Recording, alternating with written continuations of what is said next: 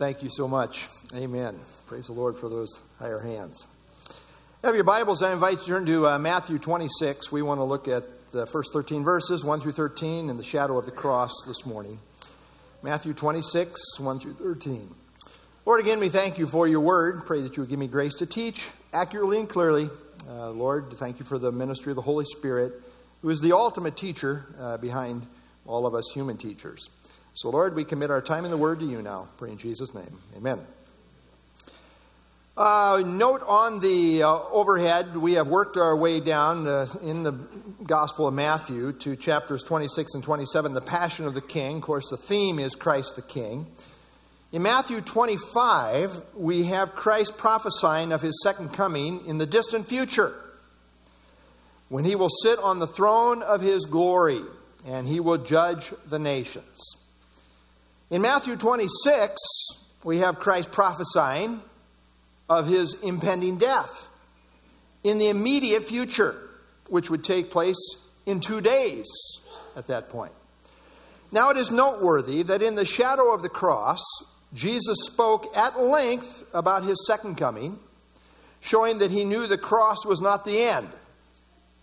Now, he shared these things with us so that we might know that all these things related to him are being worked out by the sovereign hand of God in perfect accord with his purpose and timetable.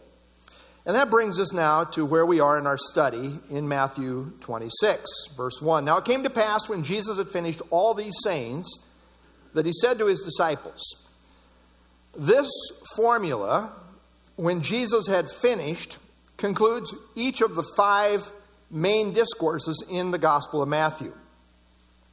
In each case, it marks a pivotal turning point in the book. Well, upon completing the Olivet Discourse, which he just finished in Matthew 24 and 25, Jesus now immediately transitions to his impending death. And what he has to say now applies directly to the disciples. He said to his disciples, verse 2, You know, they knew, you know that after two days is the Passover, and the Son of Man will be delivered up to be crucified. So they knew very well, as all Jews knew, that the Passover was in two days at this point. Now, as I said with the children in Children's Moment, Passover is the oldest religious, religious festival in the world. It's been going on now for uh, approximately 3,500 years, a little more. It traces its history back to Exodus chapter 12. Again, the Hebrews were in bondage down in Egypt where they had been for 400 years. And in that context, God raised up Moses to be a deliverer for his people from the hand of Pharaoh. Well, God instructed his people to take the blood of a lamb and apply it to the sides and over the doorway of their homes. Again, when he passed through the land in the night, if he saw the blood applied, and again, it had to be applied, he would pass over. Now, if the blood was not applied, the firstborn in every home throughout the land would die, which is exactly what happened. All the firstborns in Egypt that night died. But the children of Israel were spared, causing Pharaoh to call for the Jews to leave the land. And again, this event is known as Passover. Now, um, in terms of uh, the event that uh, followed, we call that the Exodus. The Exodus. Have the Passover followed by the Exodus, as there was a a mass exodus by the Jews leaving the land of Egypt. But the Passover lamb was a picture of the ultimate Lamb of God who came into the world to take away the sin of the world. Next slide, please. Thank you. Uh, Matthew or John chapter 1 verse 29. We read there uh, John the Baptist introducing Jesus really. The next day John saw Jesus coming toward him and said, "Behold, the Lamb of God." God's provision for our sin problem. The Lamb of God. It's not our lamb, it's God's lamb. The Lamb of God who takes away the sin of the world. Three years later, after John the Baptist introduced Jesus, two days before it happened, Christ prophetically tied his coming crucifixion to the coming Passover. Just in two days, it would happen.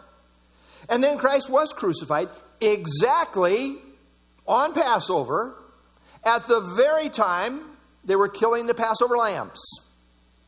Thus, Christ was the Passover lamb that fulfills all the previous typology, thus becoming the all sufficient blood payment, blood sacrifice for sin. And so we read, as Paul, next slide, thank you, 1 Corinthians 5 7, therefore purge out the old leaven that you may be a new lump, since truly you are, are unleavened. For indeed, Christ, our Passover, was sacrificed for us. So we don't have to wonder about whether did this uh, this uh, typology does that really fit Christ? Yes, it does. We have a clear statement from the apostle Paul that it directly applies and is fulfilled in Jesus. So the lamb represents an innocent substitute. The penalty for sin is always death throughout the whole course of human history. The wages of sin is death. In the Old Testament, when a person sinned, they would bring a lamb to the priest confessing their sin. And they were saying, I have sinned, so I should die. That's always the penalty for sin. But I am now presenting this innocent lamb as my substitute. The offender then would put his hand on the head of the lamb. The priest would cut the throat of the lamb, signifying the lamb being this person's representative. Then what would happen is the lamb would die a bloody death, allowing the sinner to go free. This is a wonderful picture of where we are at as believers in Jesus Christ. The ultimate Lamb of God, Jesus, took our place as our substitute. He bore all of our sin, not some of it. He took all of our sin on the cross, on the tree, as Peter calls it in 1 Peter 2.24. And Paul in 2 Corinthians 5.21 says, He made him, that's Jesus, who personally knew no sin, to be sin for us that we might become the righteousness of God in Him. How's that for a grace deal? He gets all of our sin, and we get all of His righteousness put to our account. You can't be any more right before God than having the righteousness of Christ applied to you, which is what happens in saving faith. This is the good news of the gospel right here. Jesus alone paid the full penalty for sin. We must die on this hill. There can be no compromise here, not even a little wiggle room whatsoever. He was an all sufficient payment. And it was a one time payment for all of sin. There is therefore no condemnation for those in Christ Jesus. You say, well, boy, I'm going to have to give an account to God one day. Yeah, but not for your sin. Not for your sin, not even a little bit, because Jesus paid it all. Hebrews 10:14 says by one offering that's the cross by one offering he has perfected forever. You can't get in any better position than that than perfected forever. This is the good news of grace. Jesus paid it all. All to him we owe. And this is why we love him. We love our Savior because he's everything to us. Well, the disciples had already been told that Christ was going to die by crucifixion, as seen back in Matthew 20, 18, and 19. What was new, revelation, what was new was that it was going to happen in relation to Passover. Christ here links his crucifixion to Passover. This year, he would be the ultimate Passover lamb fulfilling all the typology that had gone before him. Now, commentators wrestle over whether this was spoken by Jesus on Tuesday or Wednesday of crucifixion week. It doesn't make any difference ultimately in the big scheme of things. But uh, I lean towards this happening on Wednesday with the crucifixion happening on Friday. But, you know, you leave this to the theologues to debate it forever and ever, amen. Uh, but note the precision here. Christ specifically says that on Passover, the Son of Man will be delivered to be crucified. It's going to happen on Passover. Now realize that the Jewish day was from sunset to sunset, from sundown to sundown. Christ was taken in the night, and by mid morning, he was on the cross. So, on the very same day, Passover day, he was taken, and on that very same day, he was crucified. Son of Man is a messianic title going back to Daniel 7 13 and 14. It's uh, the title in the Gospels that Christ most often used for himself, uh, being found about 80 times in the Gospels. But there is one other important point to bring out here. You see, the test of a true prophet in the Bible is that when the prophet prophesies something is going to happen, then it has to happen exactly as he said, which would prove it was from God. That's a pretty simple test, right? This is going to happen on Friday. And if it doesn't happen on Friday, you obviously didn't speak for God, right? But if it does, that's evidence that you were a true prophet. And there was the one strike rule. If you ever struck out even once, you were deemed to be a false prophet and you were to die. Maybe, I know we're living in the New Testament, the age of grace, but maybe we should reflect on the Old Testament principle here. Deuteronomy, next slide, please. Deuteronomy 18. The prophet who presumes to speak a word in my name, and uh, that's, that's, a mighty, that's a really big thing to do. God told me, I've got a message. Boy, that, that's, a, that's a really big thing to do. If the prophet who presumes to speak a word in my name, which I have not commanded him to speak, no, God didn't give him the message.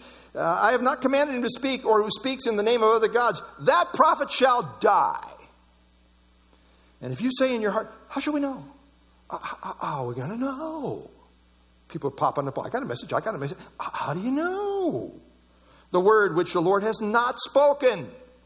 When a prophet speaks in the name of the Lord, if the thing does not happen or come to pass, that is the thing which the Lord has not spoken. The prophet has spoken presumptuously, and you shall not be afraid of him. As he said earlier, he shall die. But here is the deal, right? Here is the deal. Often the prophets prophesied about things many hundreds or even thousands of years in advance.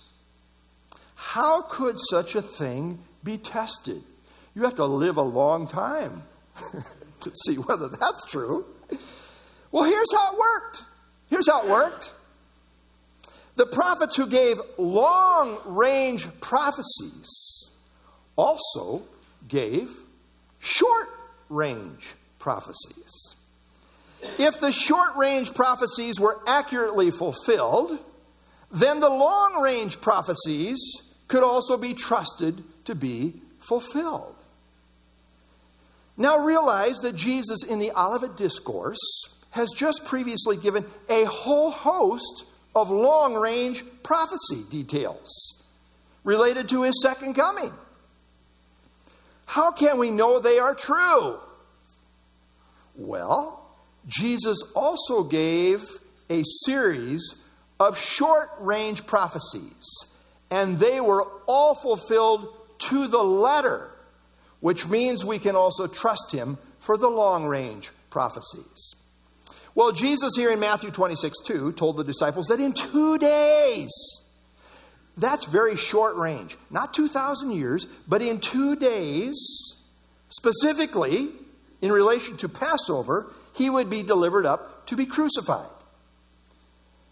Again, it would happen exactly on Passover. Now, some translate delivered up as betrayed, but it literally means to be handed over. And that would seem to imply by betrayal or treachery. Again, the timing here was precise. Repeatedly during his ministry, Christ's enemies had tried to kill him, again and again. But that was not according to God's timetable, but now it was his time. The feast of Passover was the first feast on the Jewish uh, yearly calendar and was celebrated on the 14th of Nisan, the Jewish month of Nisan. which was then immediately followed up by the seven day feast of unleavened bread from Nisan 15 through the 21st. Often, this entire eight day period was lumped together and uh, generally referred to as Passover. If you are looking for internal proof of the Bible's inspiration, then consider uh, Leviticus 23. In this one chapter, uh, God, back here in the Old Testament, gives a prophetic overview of his plan of redemption as it is centered in the Messiah, as seen in the seven calendar feasts in the Jewish year. Now, these feasts are dealt with throughout the Bible, but only here in Leviticus 23 are they all listed in chronological order. In Leviticus 23 4, it emphasizes that these feasts are according to, and I quote, according to, quote, their appointed times, end quote. Their appointed times. You see, God had a very specific reason for the precise sequence and timing of these feasts. There are three spring feasts, one summer feast, which we're still celebrating, and the three fall feasts. Now, these feasts all depict the coming redemptive career of the Messiah. In this regard, the first four feasts were all fulfilled with amazing precision in conjunction with the first coming of Jesus. Therefore, the last three can also be expected to be fulfilled with equal accuracy in regard to Christ's second coming. So let me uh, just show you. Next slide, please. There we go. Uh, we got the spring feast, Christ's first coming. Passover, tied to his sacrificial death. That happened on Nisan 14. Immediately followed the next day by the Feast of Unleavened Bread. And of course, holiness is made possible, holy living made possible because of the, the, the Passover uh, sacrifice of Jesus Christ on the cross. We can now keep the feast. We can live a holy life, as Paul says in 1 Corinthians 5 7, because of what Jesus did on Passover. But that immediately follows emphasis holiness. And then the third day, Nisan 16, guess what we got going that day? The first fruits, which represents resurrection. I submit to you, these are all very intimately identified with and fulfilled in the person of Jesus Christ at his first coming. 50 days later, what do we got? The kind of lone summer feast out here, uh, the, the feast of Pentecost. And uh, we know the church was born on, on Pentecost. Uh, and it kind of stands alone, it's kind of by itself out here. And there's a lot of things that are kind of undefined about it. It's kind of mysterious back there. There's a reason. The church was not revealed in the Old Testament. Now, it was latent there. I mean, it's concealed, it's there, represented uh, in the Feast of Pentecost. That's why I say we're still keeping this feast. We're, we're, we're in the church age, right? But there's these fall feasts that yet remain to be fulfilled. They all relate to Christ's second coming. Uh, trumpets, Feast of Trumpets, call to assembly, related to judgment, uh, atonement, uh, related to repentance. Israel will ultimately come to repentance. And tabernacles relates to a kingdom rest. But it's a beautiful picture that we have all wrapped up there in Leviticus 23, centered in the Messiah and God's redemptive program. Well, just as sure as the prophetic feasts related to Christ's first coming were fulfilled to precision, and then that of the church has been fulfilled to the letter, so also will the prophetic typology related to Christ's second coming, as portrayed in the fall feast, yet also be fulfilled to the letter. Verse 3 Then the chief priests, the scribes, the elders of the people, assembled at the palace of the high priest. Of course, he has to have a palace, you know, nothing secondary for this guy, uh, who was called Caiaphas, and plotted to take Jesus by trickery and kill him. So, this was a meeting of the religious leaders who were the movers and the shakers of the religious establishment. The predecessor of Caiaphas was his father in law named Annas. And uh, the high priest, according to the Old Testament protocol and instruction, was to serve for life. It was in a position for life. But Rome didn't like that idea.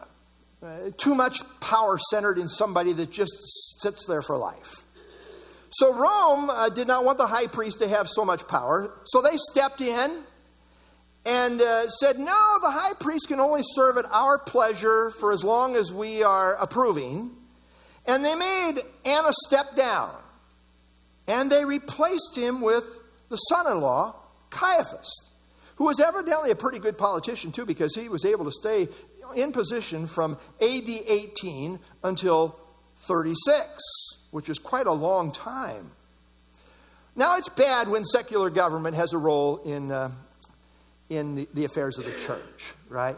Historically, uh, I mean, that's why we even have in our, our doctoral position, we believe in the separation of church and state. You know, we really don't want the government running the church, right? Do I have an amen on that?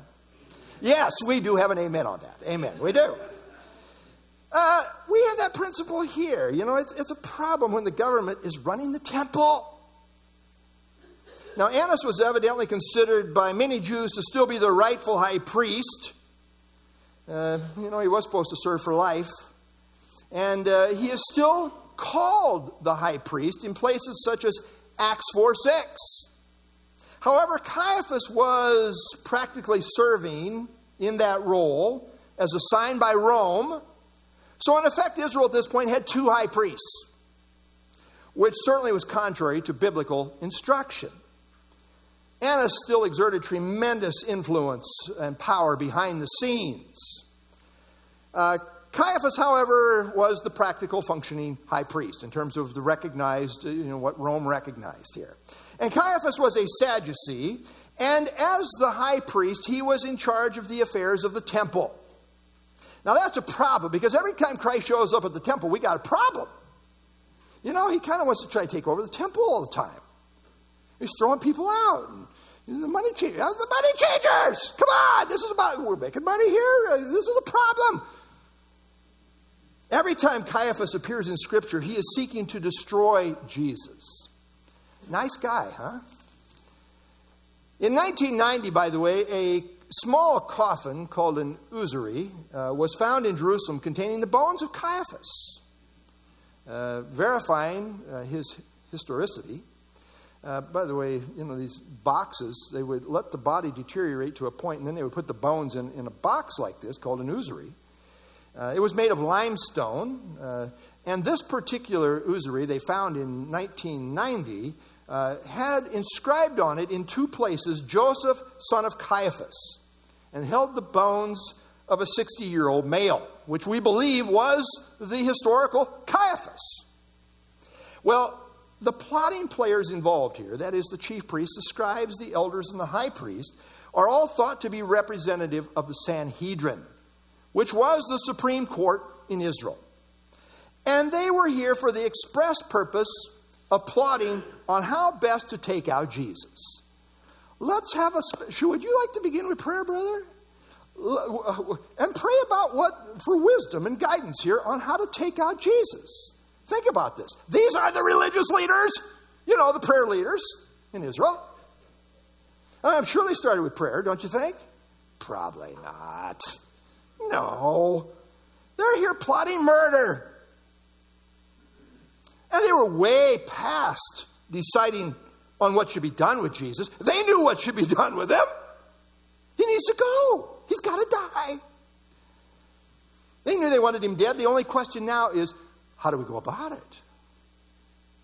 They were here to plot murder. It's not a new idea either. Caiaphas, next slide, please. Please. Thank you. Uh, John 11, and one of them, Caiaphas, being high priest that year, said to them, You know nothing at all. He knew a lot, though, obviously. Just ask him, right? But he says to these, you know, cohorts, You know nothing at all. Here, here's what needs to happen. You don't know anything. You know nothing else. Nor do you consider that it is expedient. This is expedient for us that one man should die for the people. And not that the whole nation should perish. He's going to bring the ruin of us all if we don't do away with him. So these religious leaders felt threatened by Jesus. I mean, he, act, he acted like he owned the temple complex of course he did. Uh, I mean, in the space of three years, he had cleansed the temple twice. and no one could seemingly stop him. He consistently exposed the religious leaders as, as hypocrites, which they were. He dared challenge their authority, their reputation, their very position. In their minds, he has to go.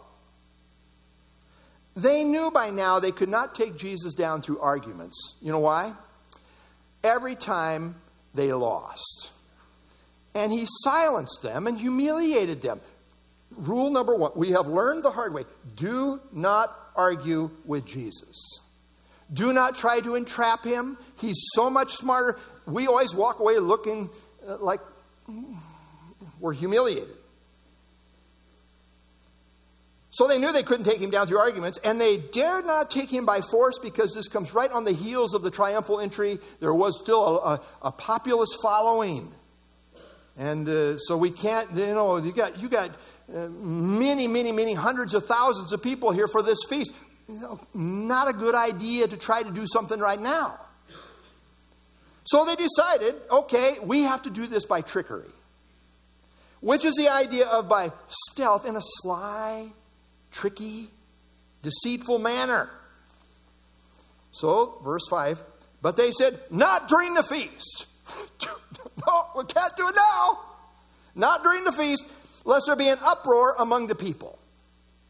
So, in their plotting, they all agree. One thing they agreed on here is it has to wait until after Passover, which, uh, in effect, from this point when they're having this meeting, would not be for at least another 10 days and give them a little space to leave and clear out the city. So, it's going to, you know, be at least 10 days, by about two weeks. You have to wait about two weeks anyway. So they wanted to wait until after the crowds were gone, lest a riot ensue. And that could be bad for them, you know. Uh, that could be bad with them uh, with Rome. You see, Rome prided itself on keeping the peace. And they demanded the Jews stay in line. So if the Jews got out of line, Rome would come down on who's supposed to be in charge of the Jews? Who's Rome coming down on? His name is Pilate. Pilate. If the Jews got out of line, they're going to come down. Pilate, why aren't you keeping the peace? And what do you suppose Pilate is going to do in relationship to the Jews? Eh, shouldn't be doing that. No, no. He's going to come down with a hard hand. And so they're concerned about this. Be especially hard on them as religious leaders now, something has to give here.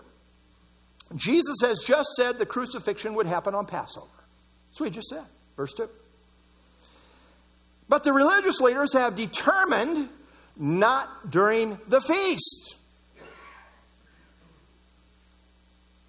It's going to have to happen after the feast. Well, who's going to be right here? Well, according to God's sovereign timetable, it had to happen on Passover, and so it did. The religious leaders wanted to carry it out in a quiet, stealth manner after the feast. But Jesus indicated it would happen right in the middle of the hustle and bustle of Passover, the busiest Jewish holiday of the year. Well, this emphasizes that God is sovereign.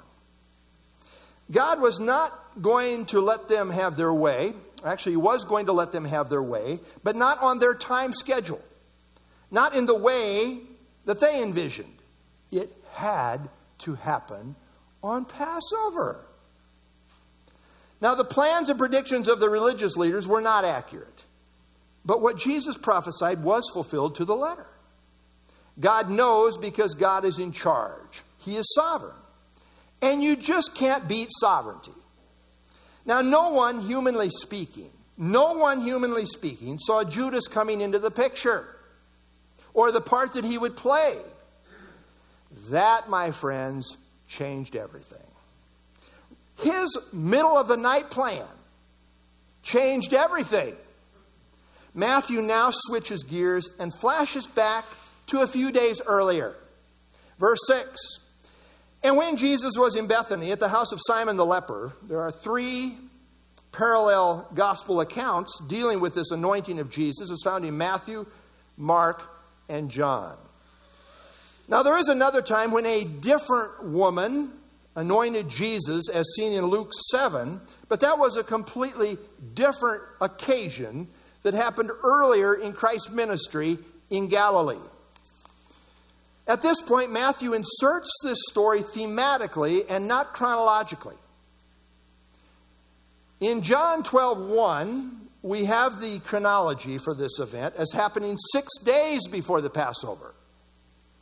Christ was addressing the disciples in verses 1 through 5, two days. But now it flashes back to a few days earlier, six days before the Passover. It seems that Matthew inserted it here to provide background for what he is next going to say in relationship to Judas.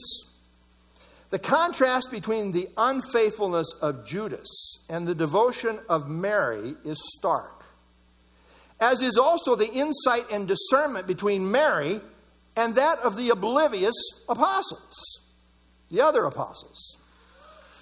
You see, Judas was in the movement for what he could get out of it. I'm pretty sure when he was out preaching the kingdom is at hand and, and they were allowed to do miracles, it was a pretty exciting thing. We are going into the kingdom. You want to be with us or not? He was in the movement for what he could get out of it. It looked pretty promising earlier.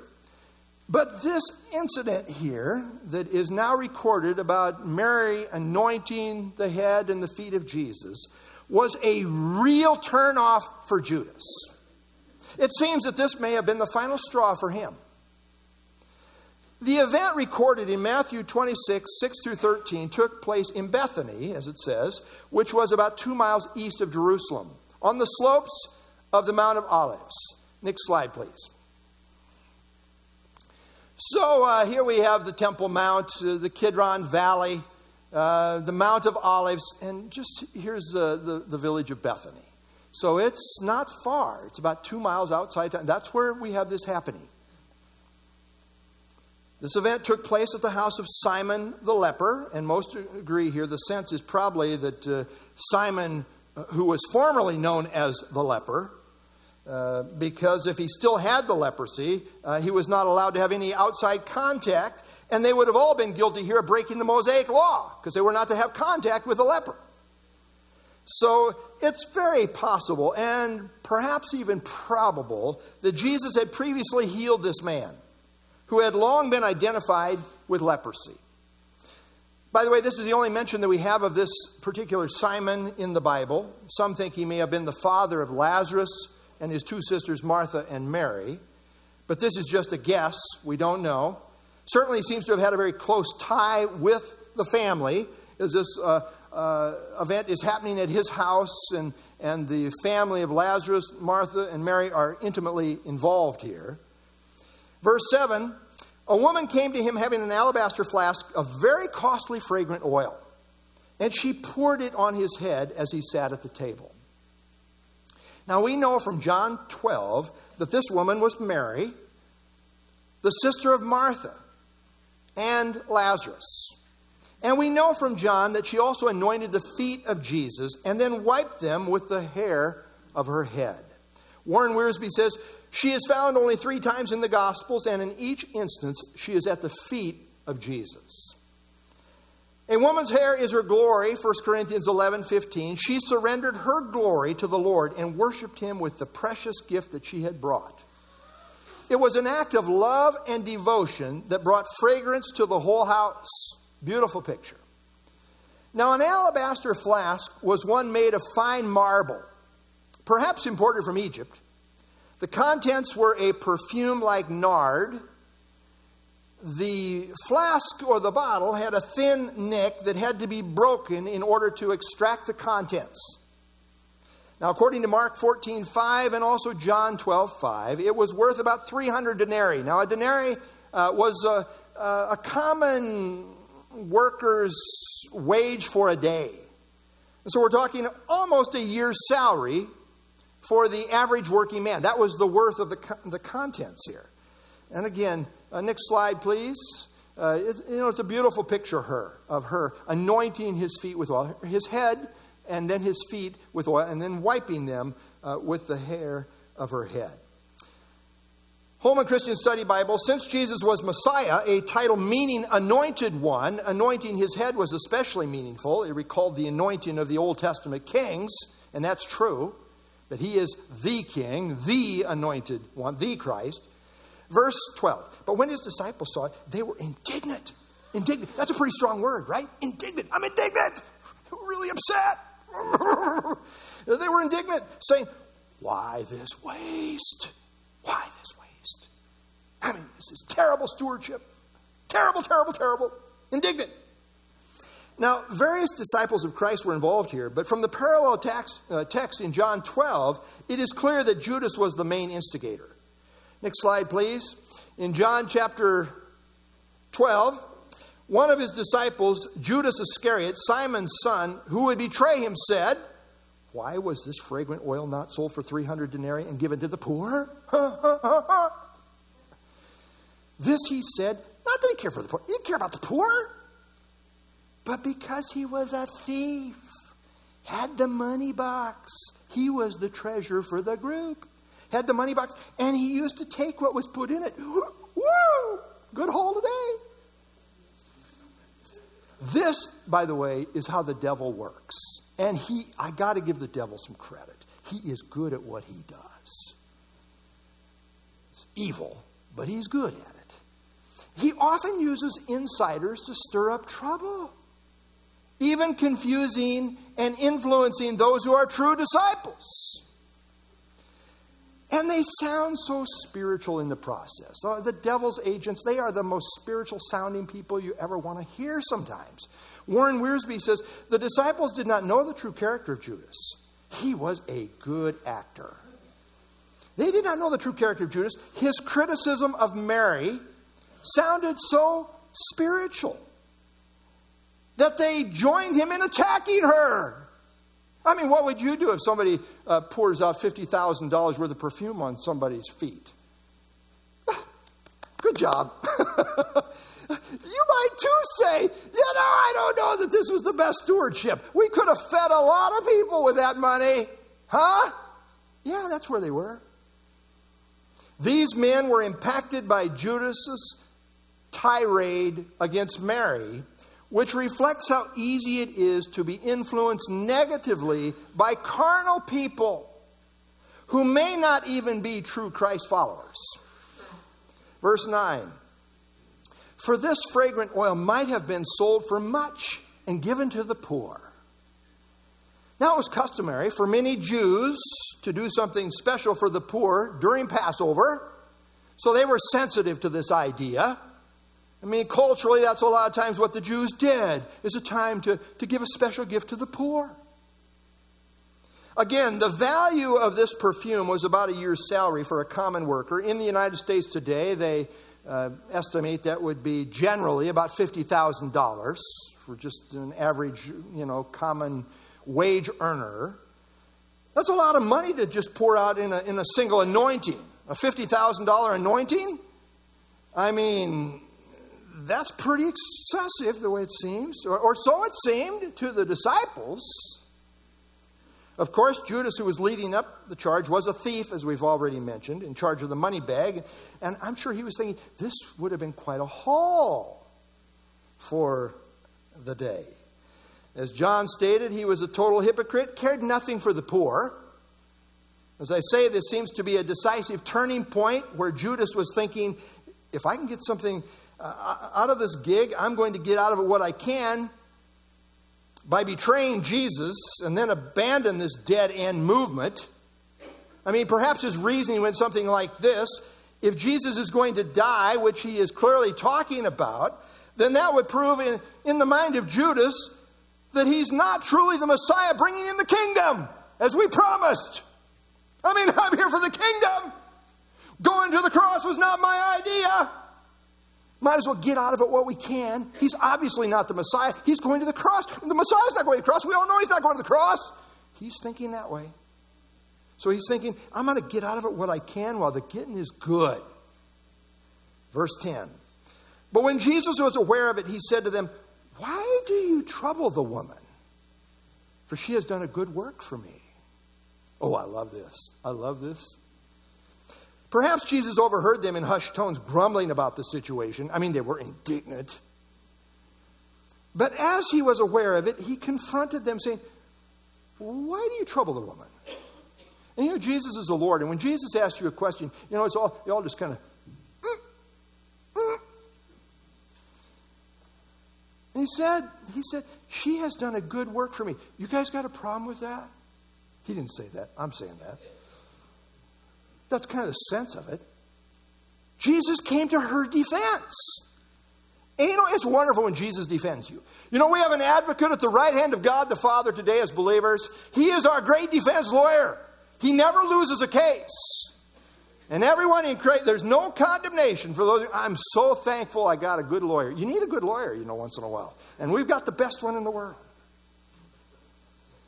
When Jesus defends you, then you are vindicated.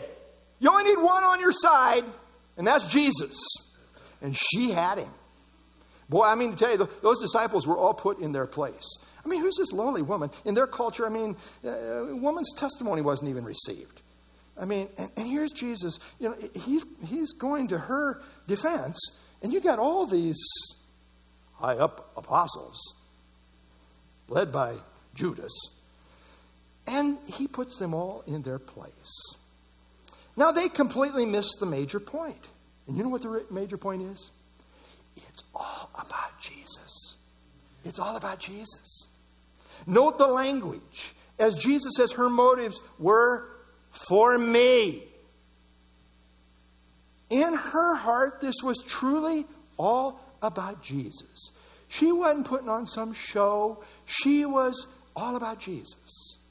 Now, the disciples failed to properly appreciate Jesus in this incident uh, for who he was and the significance of the moment in terms of the context of what was happening.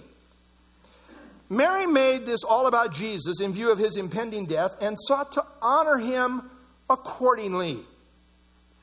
In contrast to the disciples who were, frankly, oblivious. And so she did so with great insight that they didn't have. Yes, giving to the poor is important. We all agree. But valuing and worshiping Jesus is the number one priority. Jesus himself takes precedence over everything else. John Walvoord says, undoubtedly, the precious ointment had been a treasure held in the family for some time. And the reckless abandon with which she dedicated it to the anointing of Jesus was not a senseless extravagance, but an act of supreme devotion. Mary loved Jesus supremely, and this was the time and the way to show it. And she did it with everything she had to give. The time to express deep love, uh, application time, the time to express deep love to, to loved ones is not after they die, right? But while they're still living, uh, may, we could take a lesson from Mary here. Mary knew what was coming, and she knew this was the time if ever there was going to be a time for her to express her love and devotion in the supreme manner, it was now. And Jesus appreciated this very much, which is ultimately what matters.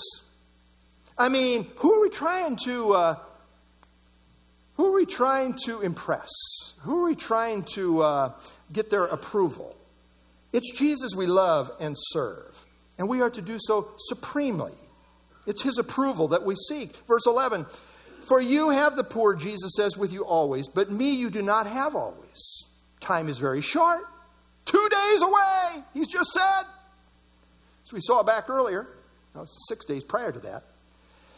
If the concern was legitimately for the poor, there would be going, ongoing opportunities to minister in that way because Jesus said, You have the poor with you always.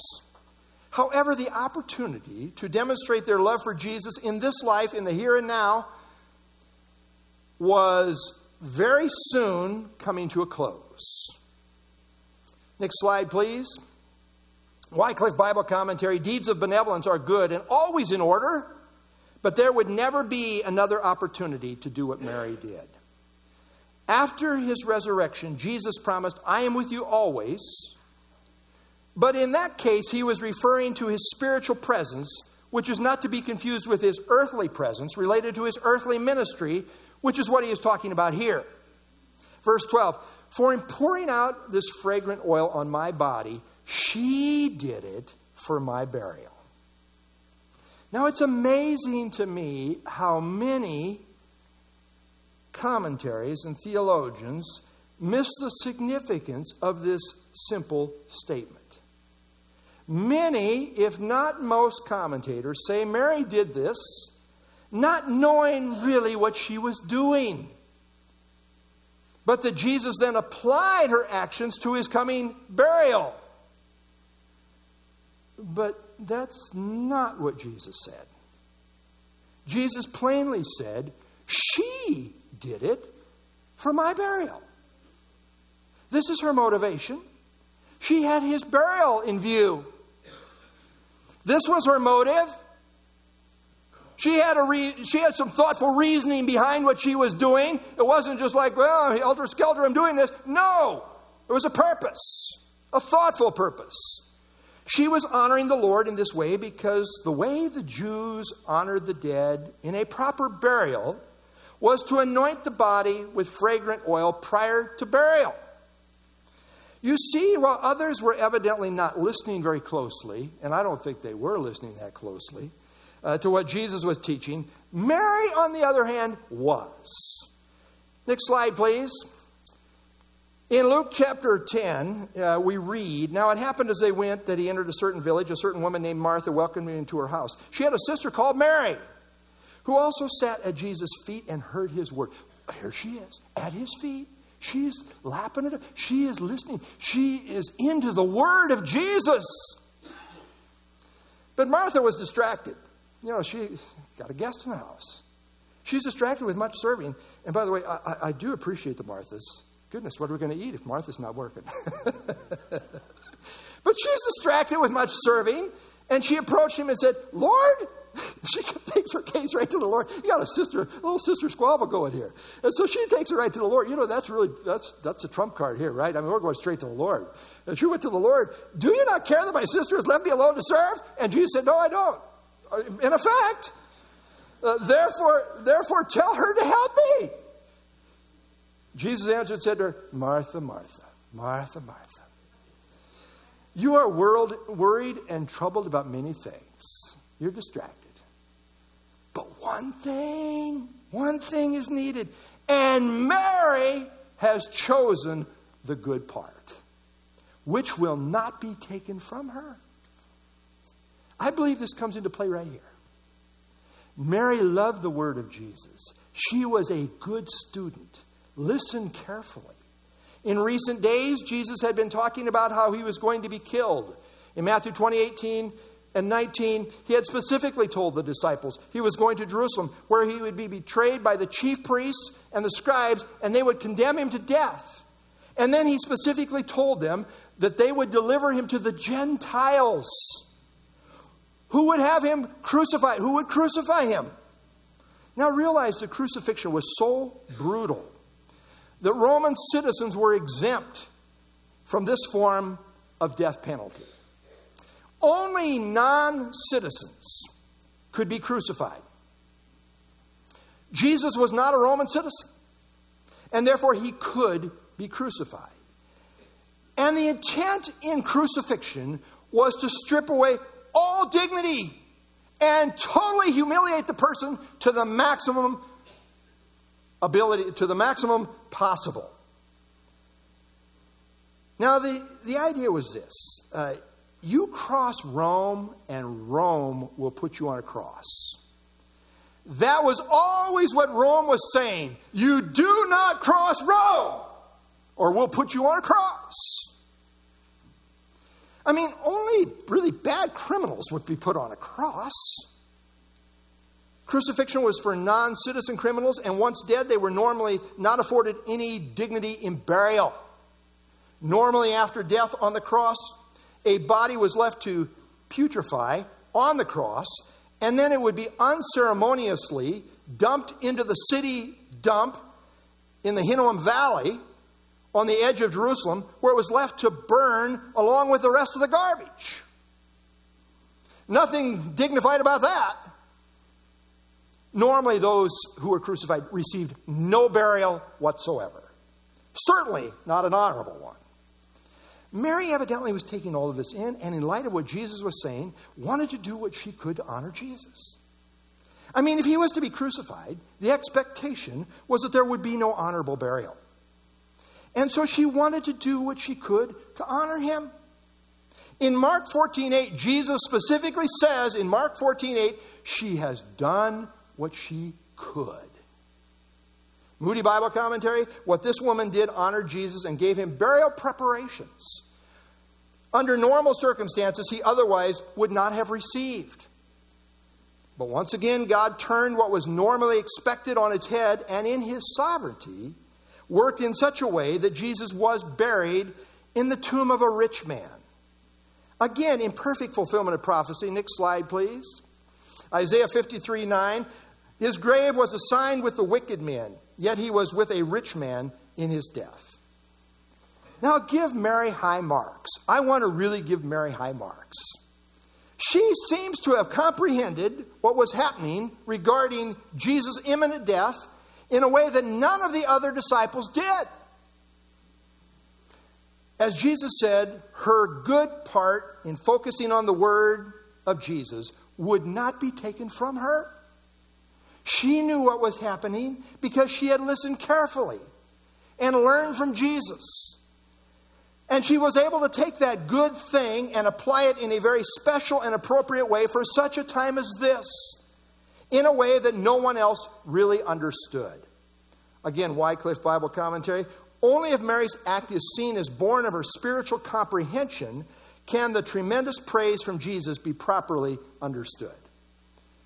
Now, years ago, I, I, I better cut to the chase on some of my stories here because, you know, the talk is moving and, uh, you know, we're not going to have this problem in heaven, but we do here. Years ago, Andrea Seu uh, wrote uh, an article, and in the article she said, and I love Andrea Seu Peterson, writes for World Magazine, but she said, The woman with the alabaster flask of costly ointment did not know she was preparing Jesus' body for burial.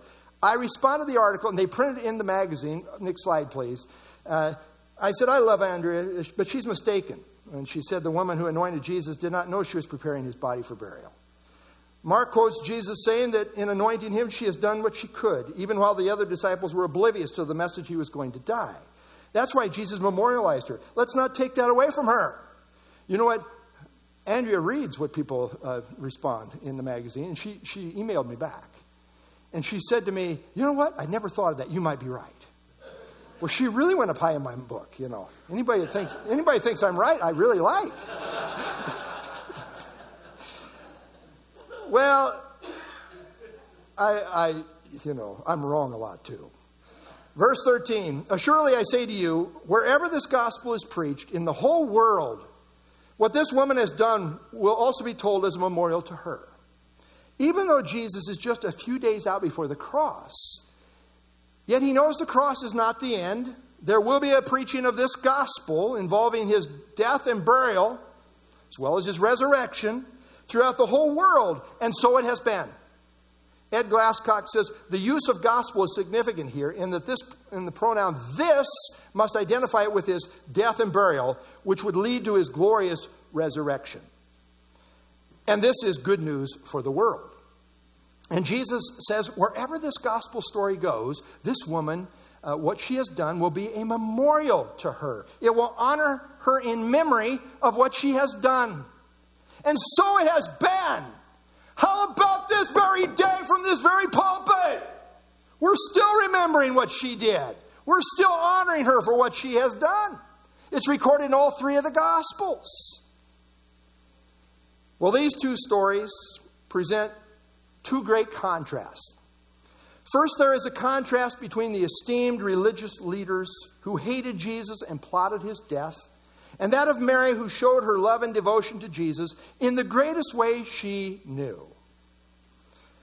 The religious leaders had power, prestige, great privilege, humanly speaking. Mary, as a woman in that society, had no significant power or prestige and uh, was not greatly advantaged by, by any stretch.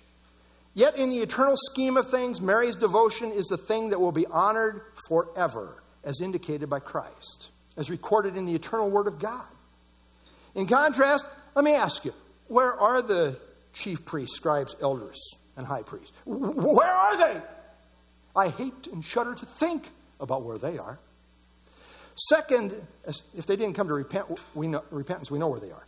Second, there's a contrast here between the disciples of Christ, who of all people should have gotten it, and that of Mary, who really did get it. The disciples were oblivious to the time and significance of what was happening. Mary, on the other hand, as a great student of the Lord, was tuned in and responded in a Christ honoring way for which she is eternally remembered. Well, the religious leaders were all about self. Judas was all about self. The other disciples were essentially oblivious at this point. But Mary got it. You know what? It pays to spend time at Jesus' feet and be on Christ's page. Those who do so choose the good part, which redounds to their eternal reward. You know, there's some ads out on TV that are titled, He Gets Us. Uh, and it seeks to make Jesus relatable, with each little story ending with, He gets us. And there's a place for this emphasis. I'm not downplaying that whole thing. I think there's, I appreciate any anytime Christ is being uh, emphasized in a proper way. Uh, Hebrews 4 15 and 16 emphasizes as believers, we have a high priest who can sympathize with us. He does get us. And it's good in, in that sense. But I would caution us that Jesus is really not all about me. Uh, in the Christian culture at large, so often the emphasis, it's all about me. I mean, God exists for me. I don't exist for him. It's all about me. So much is man centered and self centered as if God is here to serve us. I submit to you that Mary was not walking around thinking, He gets me. Rather, she was commended for getting Jesus. She was totally Jesus focused as she anointed his head and his feet with oil and then wiped them with her hair. Jesus says, She has done a good work for me.